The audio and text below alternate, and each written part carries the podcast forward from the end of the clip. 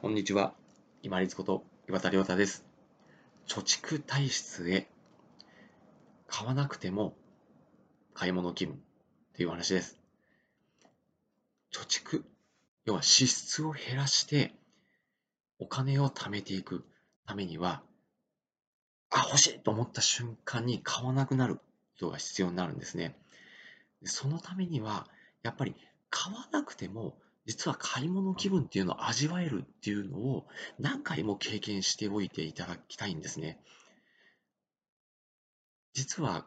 買って自分のものになった瞬間に自分のその欲しかったって本当に必要だってこう勘違いしてた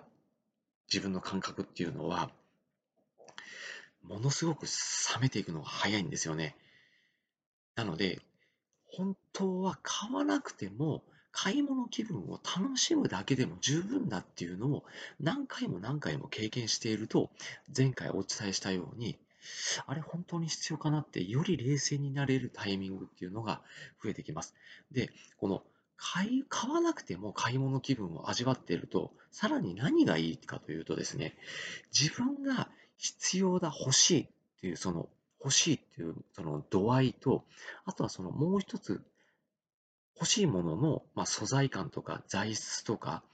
スペックとかありますよね。それともう一つその値段というのを三者三様でずっと見ていくと、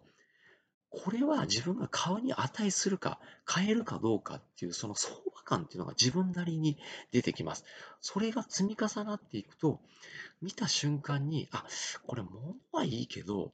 ちょっとこの値段を出してまで買うものじゃないなというふうに、さらに自分の相場感が軸としてできるので、冷静になることができます。買わなくても本当は買い物っていうのは楽しむことができます。で、今はもうインターネットが発達しているので、一旦ですね、実際の店舗で買うのを我慢できれば、あ本当に必要かなで自分自問自答して買わない形の選択ができればですね、ウィンドウショッピング、実際に足を運ばなくても、